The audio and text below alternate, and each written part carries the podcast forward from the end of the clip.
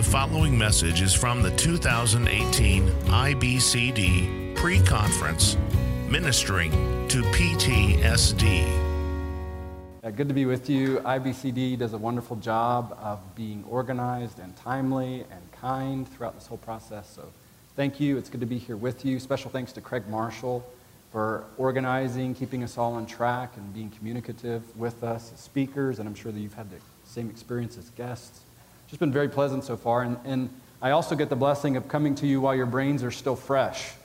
That's the nice thing about a pre conference, is that your brains haven't started to harden through all the information that you're going to take in over the next. So I can totally ruin your brain capacity for the next two days if I'm not careful. Let me tell you just a little bit more about myself that might be helpful for you to know. Uh, he mentioned, Dr. Newheiser mentioned already, that I do teach biblical counseling at Masters University. Uh, that's about three hours from here, depending on what LA traffic is doing. But I also have the privilege of getting to pastor part time, so I get to be a pastor of counseling in my church, help doing the work of counseling and training other counselors to do that work. That's important to hear because I am in the trenches with you when it comes to this stuff. I never want to just be an academic and teaching, but I want to be in the trenches helping. And so some of this is uh, spoken from that vein of what has been helpful in the counseling room and what we've used in other scenarios for those going through PTSD. But the last dynamic that has already been briefly mentioned is that I also am a veteran, like Curtis. I had the privilege of serving in the United States Army for four and a half years. I signed up in 2007, and if you think about this is it's crazy this has already been 11 years, but if you think back 11 years ago, that's the height of the Iraq War and Afghanistan War. And uh, as I went in, I had no idea what I was getting myself into. I signed up to be what was called an officer candidate which means that I had the privilege of competing for my job, and I ultimately became a signal officer and served four and a half years as a signal officer or a commo guy. I primarily served in Asia, primarily within Asia on the Korean DMZ, something that's been increasingly popular here lately. There's a few United Nation camps there. Spent most of my time there and also in Japan and Okinawa. So, this topic of PTSD is something that's been very dear to me, and that's been true for some time. Let me try and explain some of the reason that is true. As we're preparing to get out of the military, this was roughly 2012. What was taking place is that the wars were both drawing down, and it was that year that Afghanistan was pledged to have another drawdown of forces. And so troops were being brought home from places like Iraq and Afghanistan, places that we had been for many years. And troops were coming home and were being diagnosed with what is called PTS or PTSD, depends on how you want to define it. And they would come home, many of them my colleagues and some of them my friends, would come home and were diagnosed and occasionally medicated, and some even given pensions from the VA because of what they were going through with PTS or PTSD. However, there was very little hope for change as I was coming out of the military, my peers were diagnosed and they were given resources to learn how to cope, but they weren't given any promise that you can work through this, that it doesn't have to be like this the rest of your life. Or, as Curtis was saying in our last session, that you are not your PTSD, it's not your identity. It's a really kind of grim situation. And as I was looking from a biblical landscape, I was also noticing that we didn't have a lot of biblical resources that were out there. I think Tim Lane's booklet that you just saw was one of them. Jeremy Lelek wrote another one. Those were functionally it in 2012. And so I don't pretend myself to be a wonderful person, but I thought, well, man, maybe I could start something. Maybe I could help in some way and address those blind spots. And so that's where I really started to research and dig in and seek to orient my ministry towards those struggling with PTSD. Some of that is what I'm going to share with you. Some of that is what Jim mentioned in my book that this all came to fruition last year as I sought to publish this and make this available to those who are families going through this with a loved one. And so as I wrote that, I wrote it for the family member who has someone dear to them that's going through PTSD. So in a room this size, I would echo what Jim said earlier, that I know that's why some of you are here, that you're thinking not of a counselee, but you're thinking of a loved one. So hope to equip you with ways to think about that, hope to equip you with certain responses that you can take. But as we do that, let's start by uh, going in our scripture to 1 Samuel. Go with me to chapter 18. As we're talking about the phenomenon of PTSD, I'll share with you, you know, kind of a spoiler alert, that one of the main thrusts of my book is this simple statement that PTSD is an interpretive phenomenon. Something I hope to explain to you more clearly throughout our time this morning. PTSD is an interpretive phenomenon. In 1 Samuel 18, this is the verse that you see at the top of your notes. This is just a small tidbit of trauma. We see chapter 17 finishing with what Curtis was talking about and how this young youth slayed a giant, not only slayed him, but killed him, decapitated him, brought back that mutilated body to the king, and then now there's a song being sang about this young David. Because the text says here, this is verse number 5 of 1 Samuel 18. It says, David went out and was successful wherever Saul sent him, so that Saul set him over the men of war. And this was good in the sight of all the people, and also in the sight of Saul's servants. And as they were coming home, when David returned from striking down the Philistine, the women came out of all the cities of Israel, singing and dancing to meet King Saul. They came with tambourines, with songs of joy, with musical instruments, and the women sang to one another as they celebrated. And this is what they sang Saul has struck down his thousands and David his tens of thousands. What a song to be welcomed home to. Now, I'm from Georgia. Even we don't sing songs like that. Sorry if you're Southerners out there. We're, we don't, I'm imagining that you don't teach your kids that one. Saul has struck his thousands, and David his tens of thousands. Think about what they're celebrating just for a moment. Think about the atrocities of what have occurred.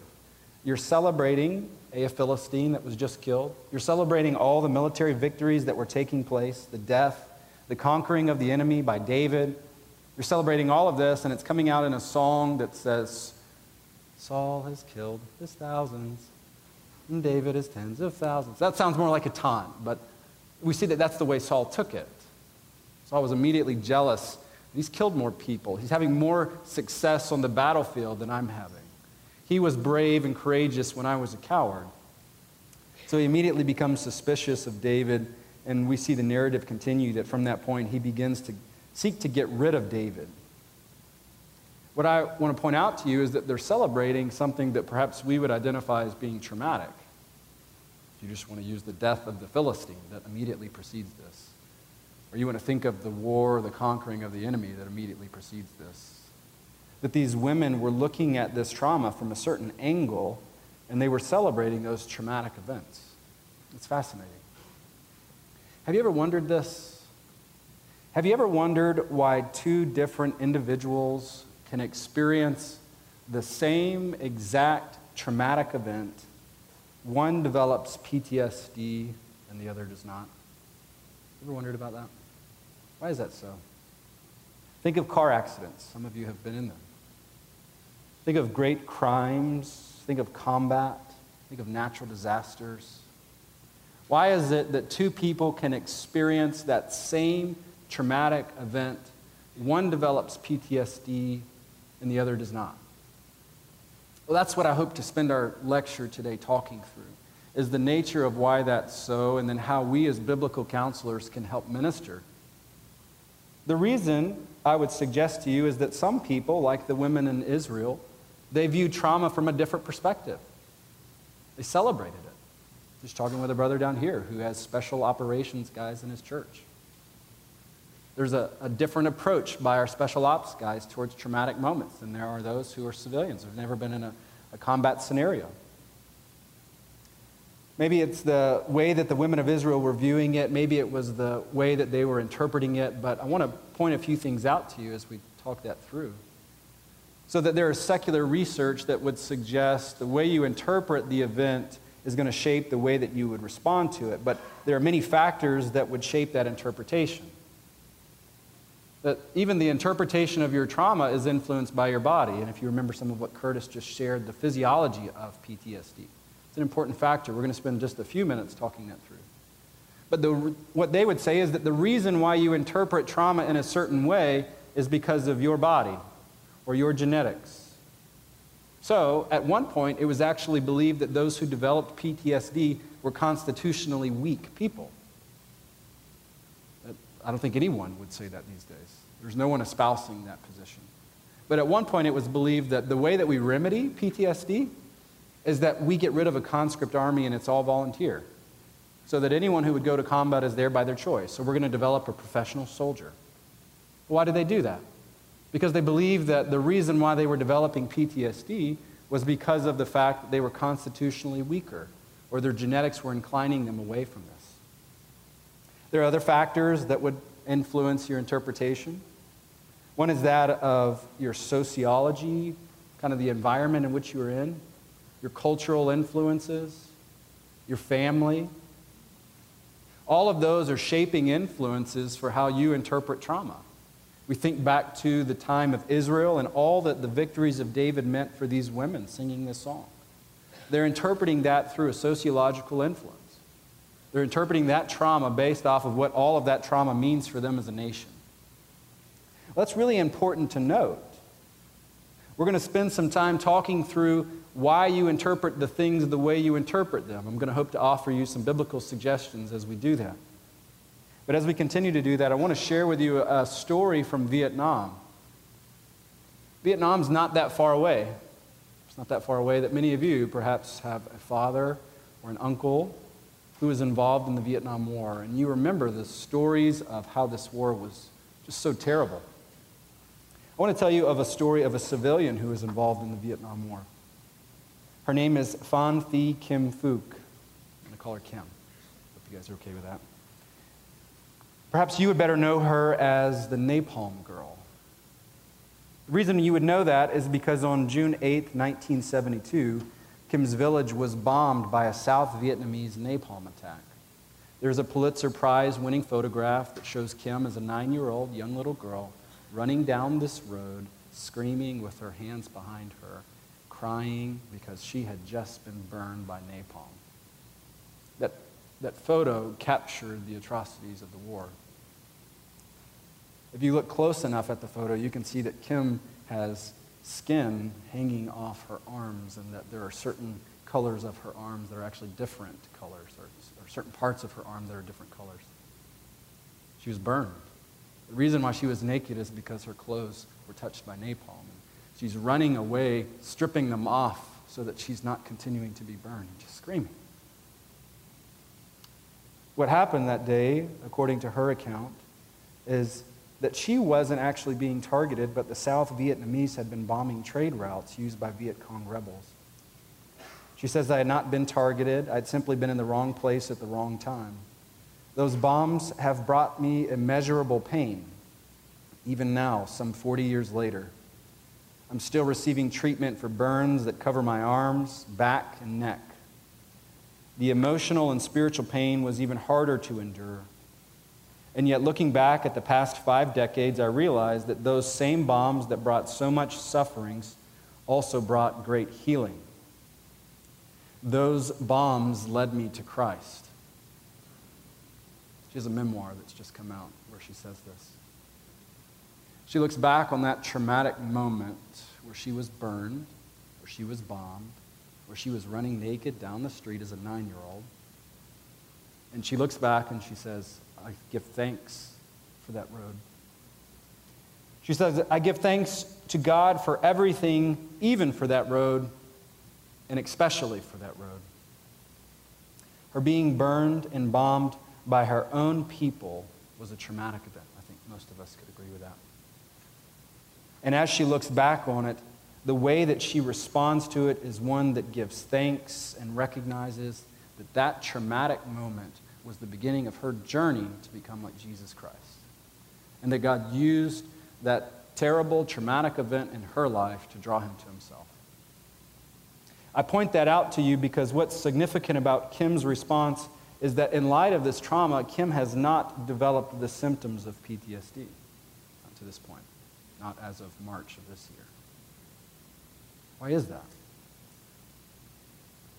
Well, what I want to show you is that PTSD is an interpretive disorder. This is the blank that you have in your notes. I think the only one that I've given to you. PTSD is an interpretive disorder, meaning the way that one perceives the trauma determines their response to the trauma.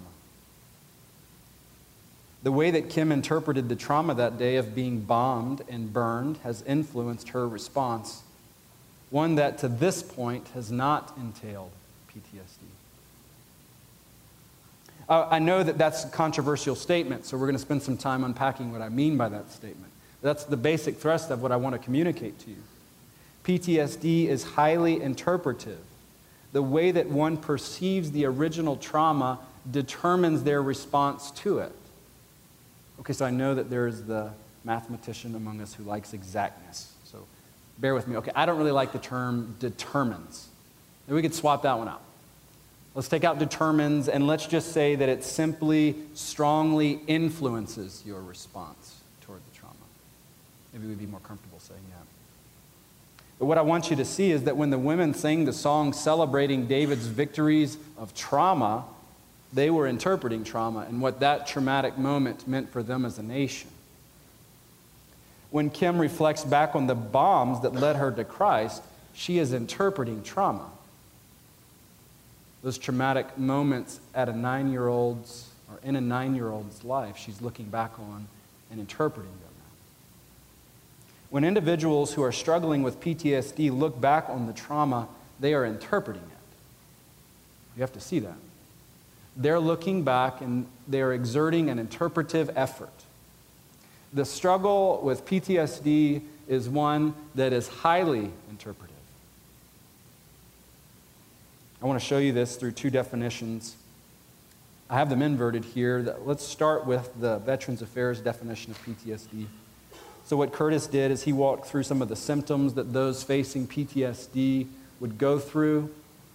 I want to share with you just two, maybe synopsis statements about PTSD. The first is from uh, the VA. VA would describe PTSD as a mental health problem that some people develop after experiencing or witnessing life threatening events like combat, a natural disaster, a car accident, or sexual assault. PTSD is not, I want you to listen to this next part. PTSD is not, nor has it ever been associated or exclusively tied to those who have only experienced physical injuries. There has consistently throughout the history of PTSD been those who've said that you must have faced the physical injury in order for you to have PTSD. And then there have been those who have said, no, you don't have to have faced the physical injury, meaning that you weren't physically hurt, but that you saw that physical hurt happen to someone else.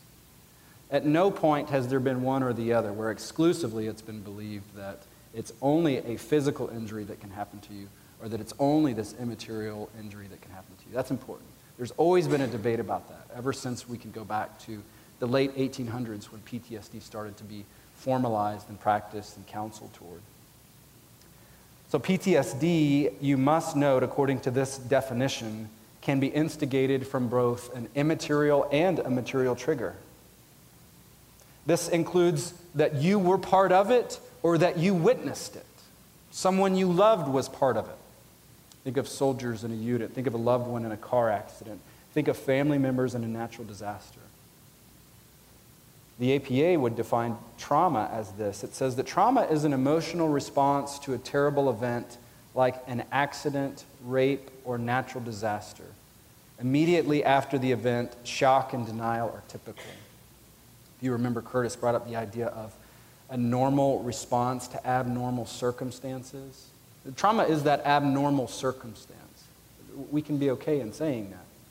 But what the APA goes on to say is that PTSD is an anxiety problem that develops in some people after extremely traumatic events, such as combat, crime, an accident, or natural disaster.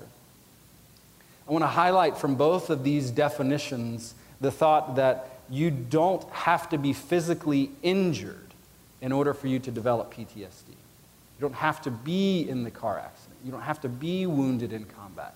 You don't have to be injured through the natural disaster in order for you to develop PTSD. Both of these definitions are suggesting that your post traumatic stress symptoms can develop when you've witnessed these things take place. That's important. That's important because one doesn't only develop PTSD when they are injured and exposed to significant trauma, but they develop PTSD when they interpret something to be traumatic. Think about that for a second. That you can develop PTSD through witnessing a traumatic moment. In your mind, you observed something that's out of the ordinary, it's that abnormal circumstance. You observed that traumatic moment, and now you are struggling with some of the effects of PTS or PTSD in your life. The reason why that's important is because then we have to beg the question of well, what is traumatic? What is a traumatic moment? Think of that. You don't have to answer that out loud. What would you describe as traumatic? Because what you may describe as traumatic is different from what I may describe as traumatic. And the person next to you, and the people around you. Well, why is that? Why is the way that you would describe traumatic different from the way that I would describe traumatic? Why is that different? But it, it comes down to the way that we interpret trauma. Meaning that what may be traumatic for me may not be traumatic for you. Maybe you face that. Maybe you face that multiple times. Or what may be traumatic for you isn't traumatic for me. Maybe you face that. Maybe, maybe I've faced that multiple times, and for me, it's, it's not a struggle. Well, when we talk about those who are witnessing traumatic events, they are in the process of doing interpretation and synthesizing is this something that I should be fearful of? Is this something that I should be concerned about? Am I in danger? Am I being hurt? What's taking place is that we are interpreting that trauma. I want you to think of the carnage that medical doctors see on a regular basis. Think about this. Some of you may be medical doctors. You don't have to think about it. This was earlier today. Why is that not traumatizing for them? Why is it not traumatizing to do open heart surgery? I asked one doctor this. We mentioned him earlier. His name's Charles Hodges, biblical counselor. asked him this question. He said, As a physician, I've witnessed amazingly terrible events, like open heart surgery. It doesn't bother me Yet, in another context, seeing someone's chest torn open might bother me a great deal. And this is what he finishes by saying. So that interpretation depends on the context. That interpretation depends on the context.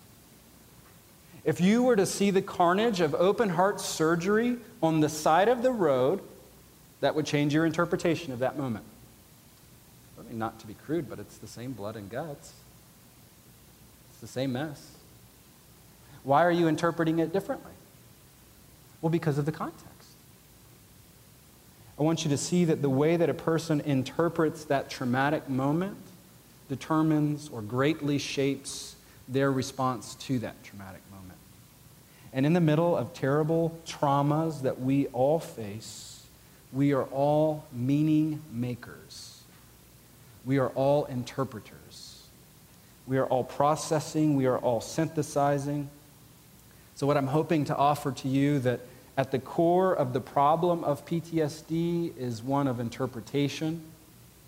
I acknowledge physiological influences towards interpretation and towards responses. I'll clarify that in a second. I acknowledge those.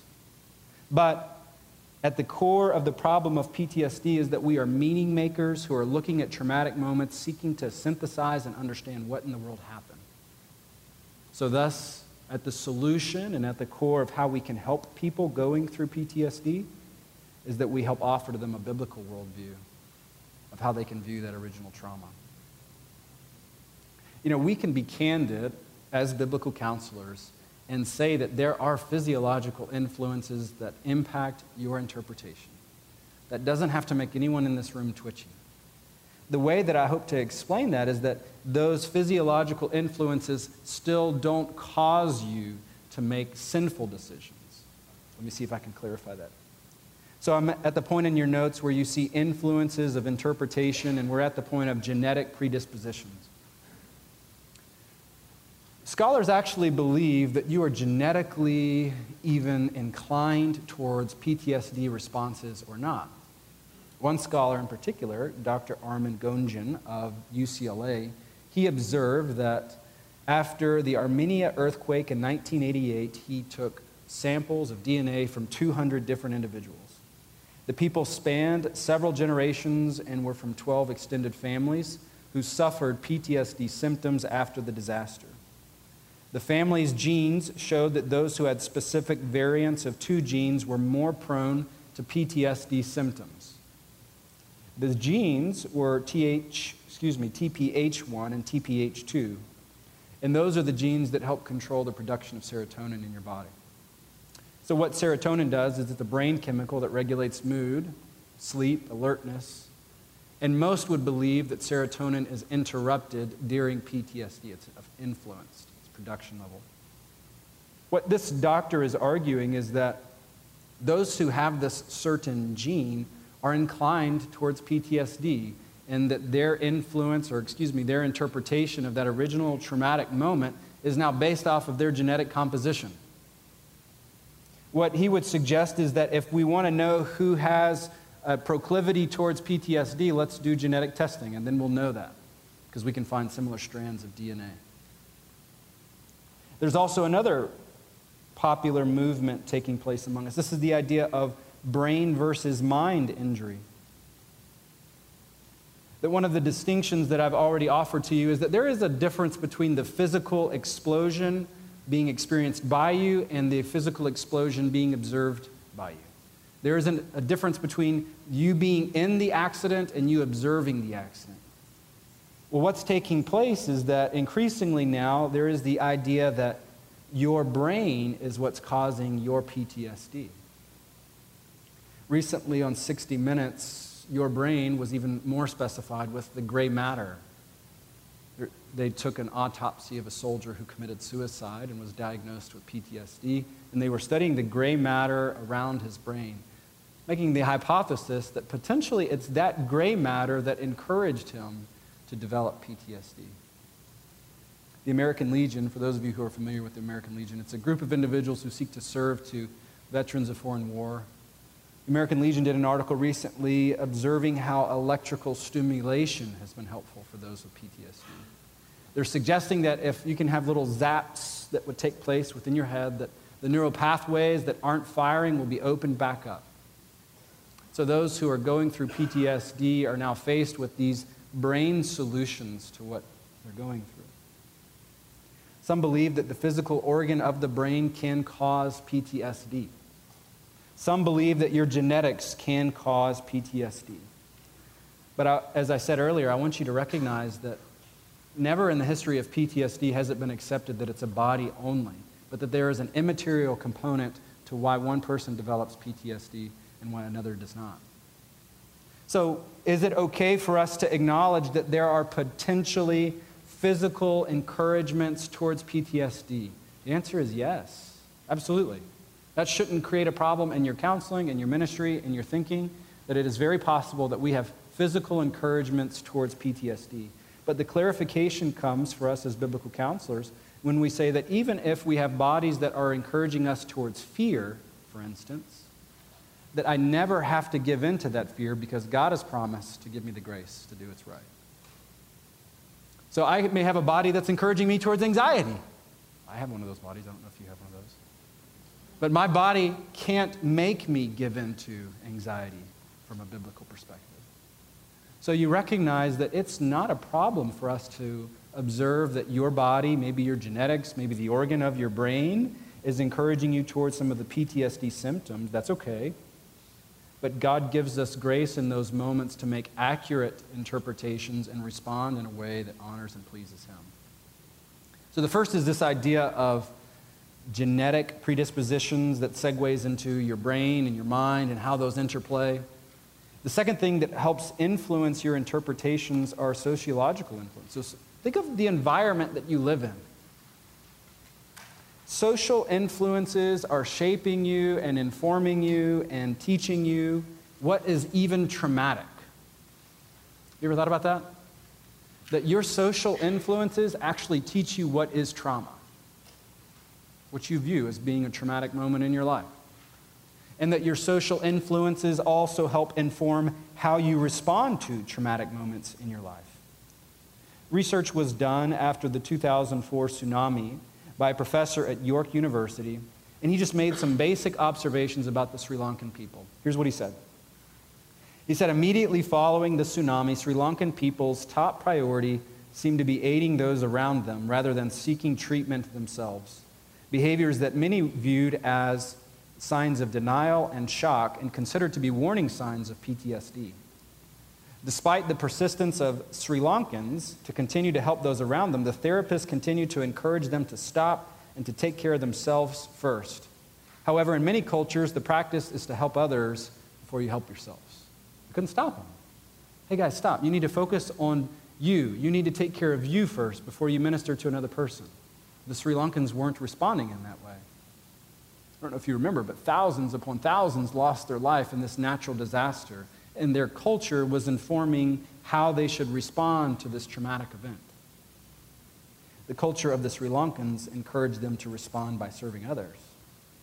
This is what Dr. Mueller goes on to say would prevent the development of any psychological problems. Anthony Marsella of the University of Hawaii goes on to say that is it possible for us to develop a psychological disorder outside of our cultural influence? And he says no. A reasonable point of view is that all disorders are culture bound, including all Western disorders, since they emerge, are experienced, and are responded to within a cultural context. That's just a big way of saying that your culture informs the way you view trauma and what is traumatic mentioned this just in passing earlier. I mentioned this some in the book. I had the opportunity to minister by a group of individuals within the Army called the Army Rangers. If any of you are familiar, it's a special operations community within the Army. That is a subculture that informs the way that a person views tra- traumatic moments or trauma there are special operations guys here, you would say the same thing. That that subculture of your special operations unit has informed the way that you would view trauma. Why is that? Because your sociological influences shape the way that you interpret trauma. And they also shape the way that you respond to trauma. So, can it be that your culture shapes the way that you view trauma? Of course. No problem with that. That shouldn't create problems for you as a biblical counselor but that your culture never determines how you view it. It doesn't have to determine. It doesn't have to determine how you view it and how you respond to it. Let me highlight just one other segue here, which is the idea of other influences. It's also believed that your families help shape the way you interpret trauma, your familial influences, meaning that some of us come from families that that forgive the southernism here, that make mountains out of molehills. It's a southernism. And that others come from families that want to minimize the most heinous of events. That your family actually informs the way you're interpreting trauma. Do they maximize it? Do they minimize it? Do they exacerbate the pain? Do they keep bringing up memories in unhealthy ways? That your family can actually make this worse, and I hope to argue for you later on that your family can actually contribute to solutions. But here is the one that I really want you to capture. This is the last influence on your interpretation. This is a linchpin of sorts. One of the most important observations from secular researchers is that religious influences respond or shape our response to how we interpret trauma. That your religious influences are some of the greater influences in how we interpret trauma and our response to trauma. One professor up at West Point, he said that out of studying 11 different reviews of those who had PTSD and their associations with religion or spirituality, he found that higher scores on one measure were correlated to higher scores on the other. What he was doing is observing the data. And through the data, not a believer, not trying to make a case for religion, he said that those who have a religious worldview respond better to traumatic moments and traumatic events in their life. Two more professors would affirm this, both at UC Berkeley, or one at UC Berkeley, one at UC San Francisco. They said the two most influential, cognitively oriented formulations of trauma response, the two most important factors about the way you think about trauma are this the importance of beliefs and linked emotions about the self and the world. The importance of your beliefs, and the linked associations about yourself and the world. I love this. It's hard to say this and not smile. This is our lane. This is our lane. What else is the Bible but a worldview? When we begin to talk about beliefs and linked emotions, we're talking about a worldview. I don't use secular researchers to support my claims. I don't need those. I know the Bible is sufficient to provide a worldview. But I bring these up to say that even a secular researcher observes that those who have a religious framework for how to process traumatic moments, they respond better to the traumatic moment. I love that. Isn't it interesting that even a, a secular researcher would note that? Not trying to, he's not trying to prove anything, not trying to make a case for why we should use the Bible or why biblical counseling is effective. He's just stating the facts, what he sees to be taking place. It's my goal to press upon you that the way that we help individuals is by equipping them with a biblical worldview so that they can interpret that trauma and they can respond to that trauma in a way that honors and glorifies God. So grab your Bible. Let's go to 2 Corinthians. As you're going to 2 Corinthians, we're going to stop in chapter 4, but I'm going to read to you from chapter 12 here in a second. I want to explain to you a passage that has a lot to do with worldview. This passage is where Paul is actually seeking to establish himself as an apostle. What I love about the way Paul goes through this is that he's establishing himself based off of how lame he believes himself to be. So he says in verse number one that I've actually been given this ministry by the mercy of God. People think that he's an impostor. People think that he's not legitimate. And he goes on to establish his legitimate and his legitimacy in verse number seven, and he says, But we have this treasure in jars of clay. I love it. He's establishing his legitimacy based off of his own fragility. We have this treasure in jars of clay. We're not the greatest of people. We're not the most competent. But we've been given this treasure in jars of clay to show the surpassing power belongs to God and not to us. The way that he's seeking to validate himself as an apostle is by saying that I know my own frailties, my own shortcomings, but God's using those to demonstrate that he has the power, that he is the one that is sufficient, not me. And then he segues into a section where he begins to talk about the hardships that he has faced in this ministry. We're afflicted in every way, but not crushed, perplexed, but not driven to despair. Verse 9 persecuted, but not forsaken, struck down, but not destroyed, always carrying in the body the death of Jesus, so that the life of Jesus may be manifested in our bodies. What he does throughout this entire letter of Second Corinthians is that he establishes the legitimacy of him being an apostle based off of the weaknesses that he has, based off of the things that he has faced. Chapter 12, he goes on to say that, Are others a servant of Christ? Well, I'm a better one. He's being somewhat sarcastic here. I'm a better one. Let me talk about why I'm a better one. I've been through far greater labors, far more imprisonments with countless beatings and often near death. Five times I've received at the hand of the Jews the 40 lashes less one. Three times I was beaten with rods. Once I was stoned. Three times I was shipwrecked. A night and a day I was adrift at sea. On frequent journeys in danger from rivers, danger from robbers, danger from my own people, danger from Gentiles, danger in the city, danger in the wilderness, danger at sea, danger from false brothers, in toil and hardship, through many sleepless nights, in hunger and thirst, often without food, in cold and in exposure. And as if that weren't enough, he has pastoral anxiety. Pastors can experience this. Apart from all these other things, there's the daily pressure on me, the anxiety for all the churches. You know, I don't know how you define trauma, but I think you can find it somewhere in here. You think about the pressures, you think about the beatings, you think about the shipwrecks, you think about all of this significant trauma that Paul has faced. And what he does in chapter 4, verse number 16, is he shares how he works through those difficult moments. So, why are we not destroyed as we think through this? Why are we not forsaken? Why is it that we're not driven to despair? Look in verse number 16 with me. We don't lose heart in this ministry. Though our outer self is wasting away, our inner self is being renewed day by day. Verse 17 For this light, momentary affliction is preparing for us an eternal weight of glory beyond all comparison, as we look not to the things that are seen, but to the things that are unseen. For the things that are seen are transient, but the things that are unseen are eternal. Despite the hardships that Paul faces, he enumerates them in chapter 12. Despite all of that garbage, all of that trauma, all of those difficulties that he's gone through, he introduces this idea that he's not overwhelmed because these light momentary afflictions are working something for him. They're preparing something for him. That the glory that is to come is far superior than the afflictions that he's facing here on this earth.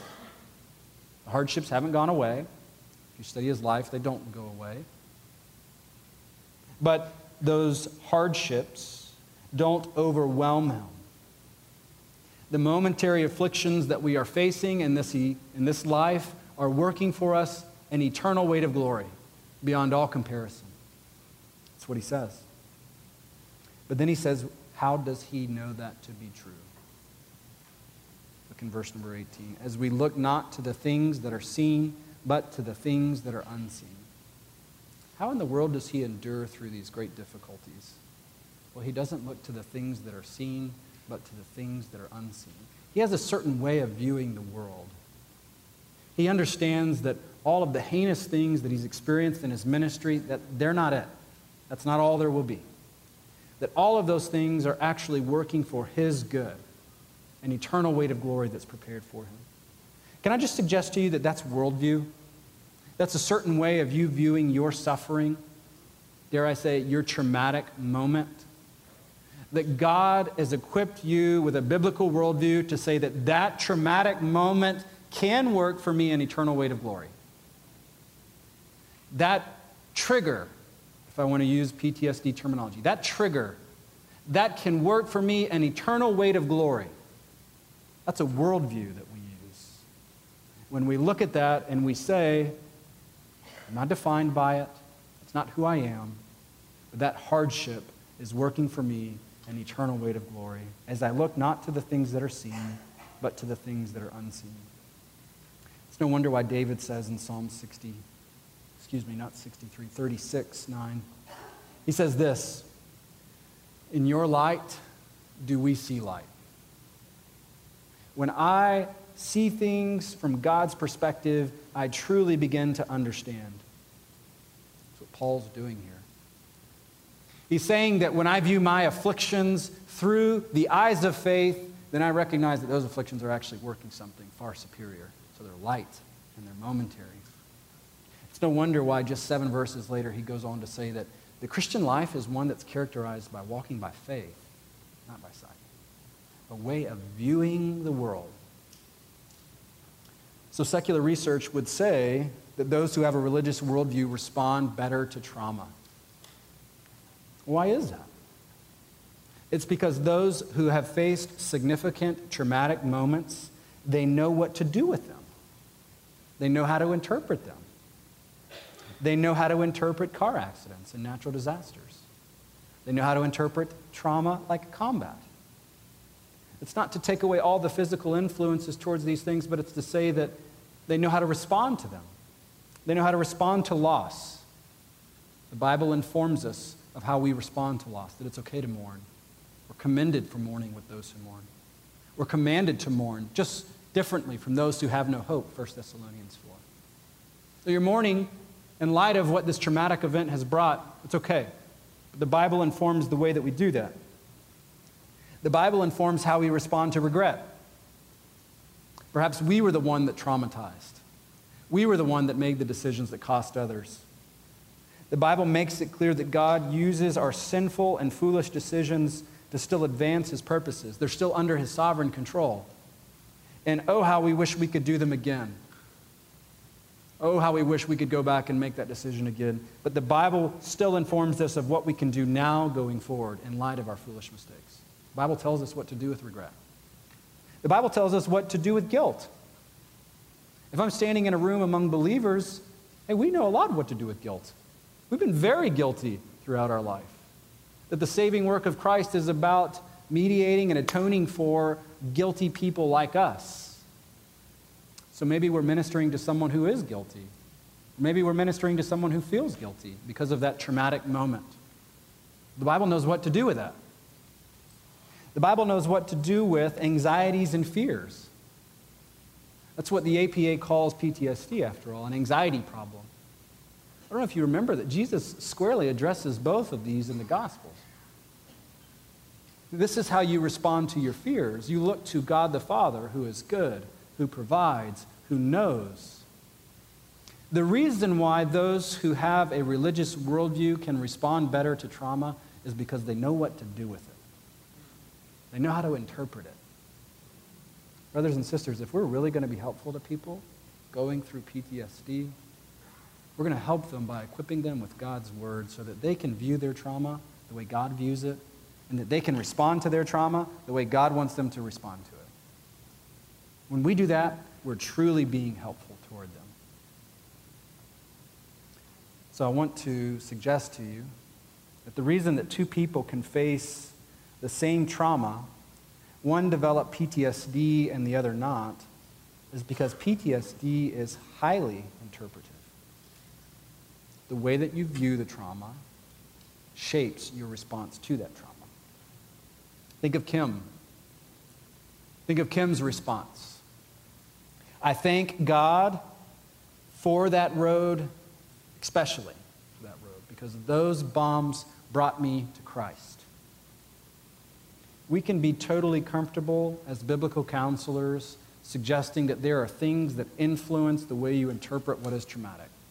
That shouldn't bother you in the least bit. Your body, your environment, social influences.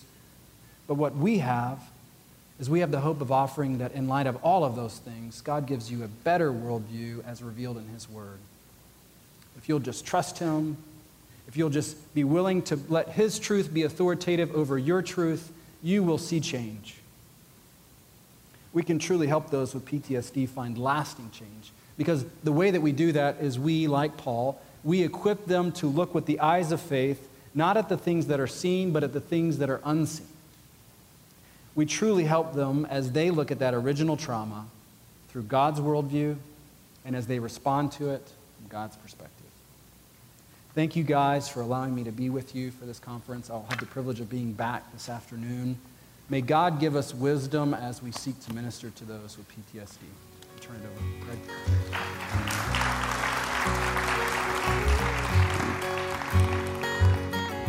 Copyright 2018 IBCD. All rights reserved. More free resources are available on our app and at ibcd.org dot o r g.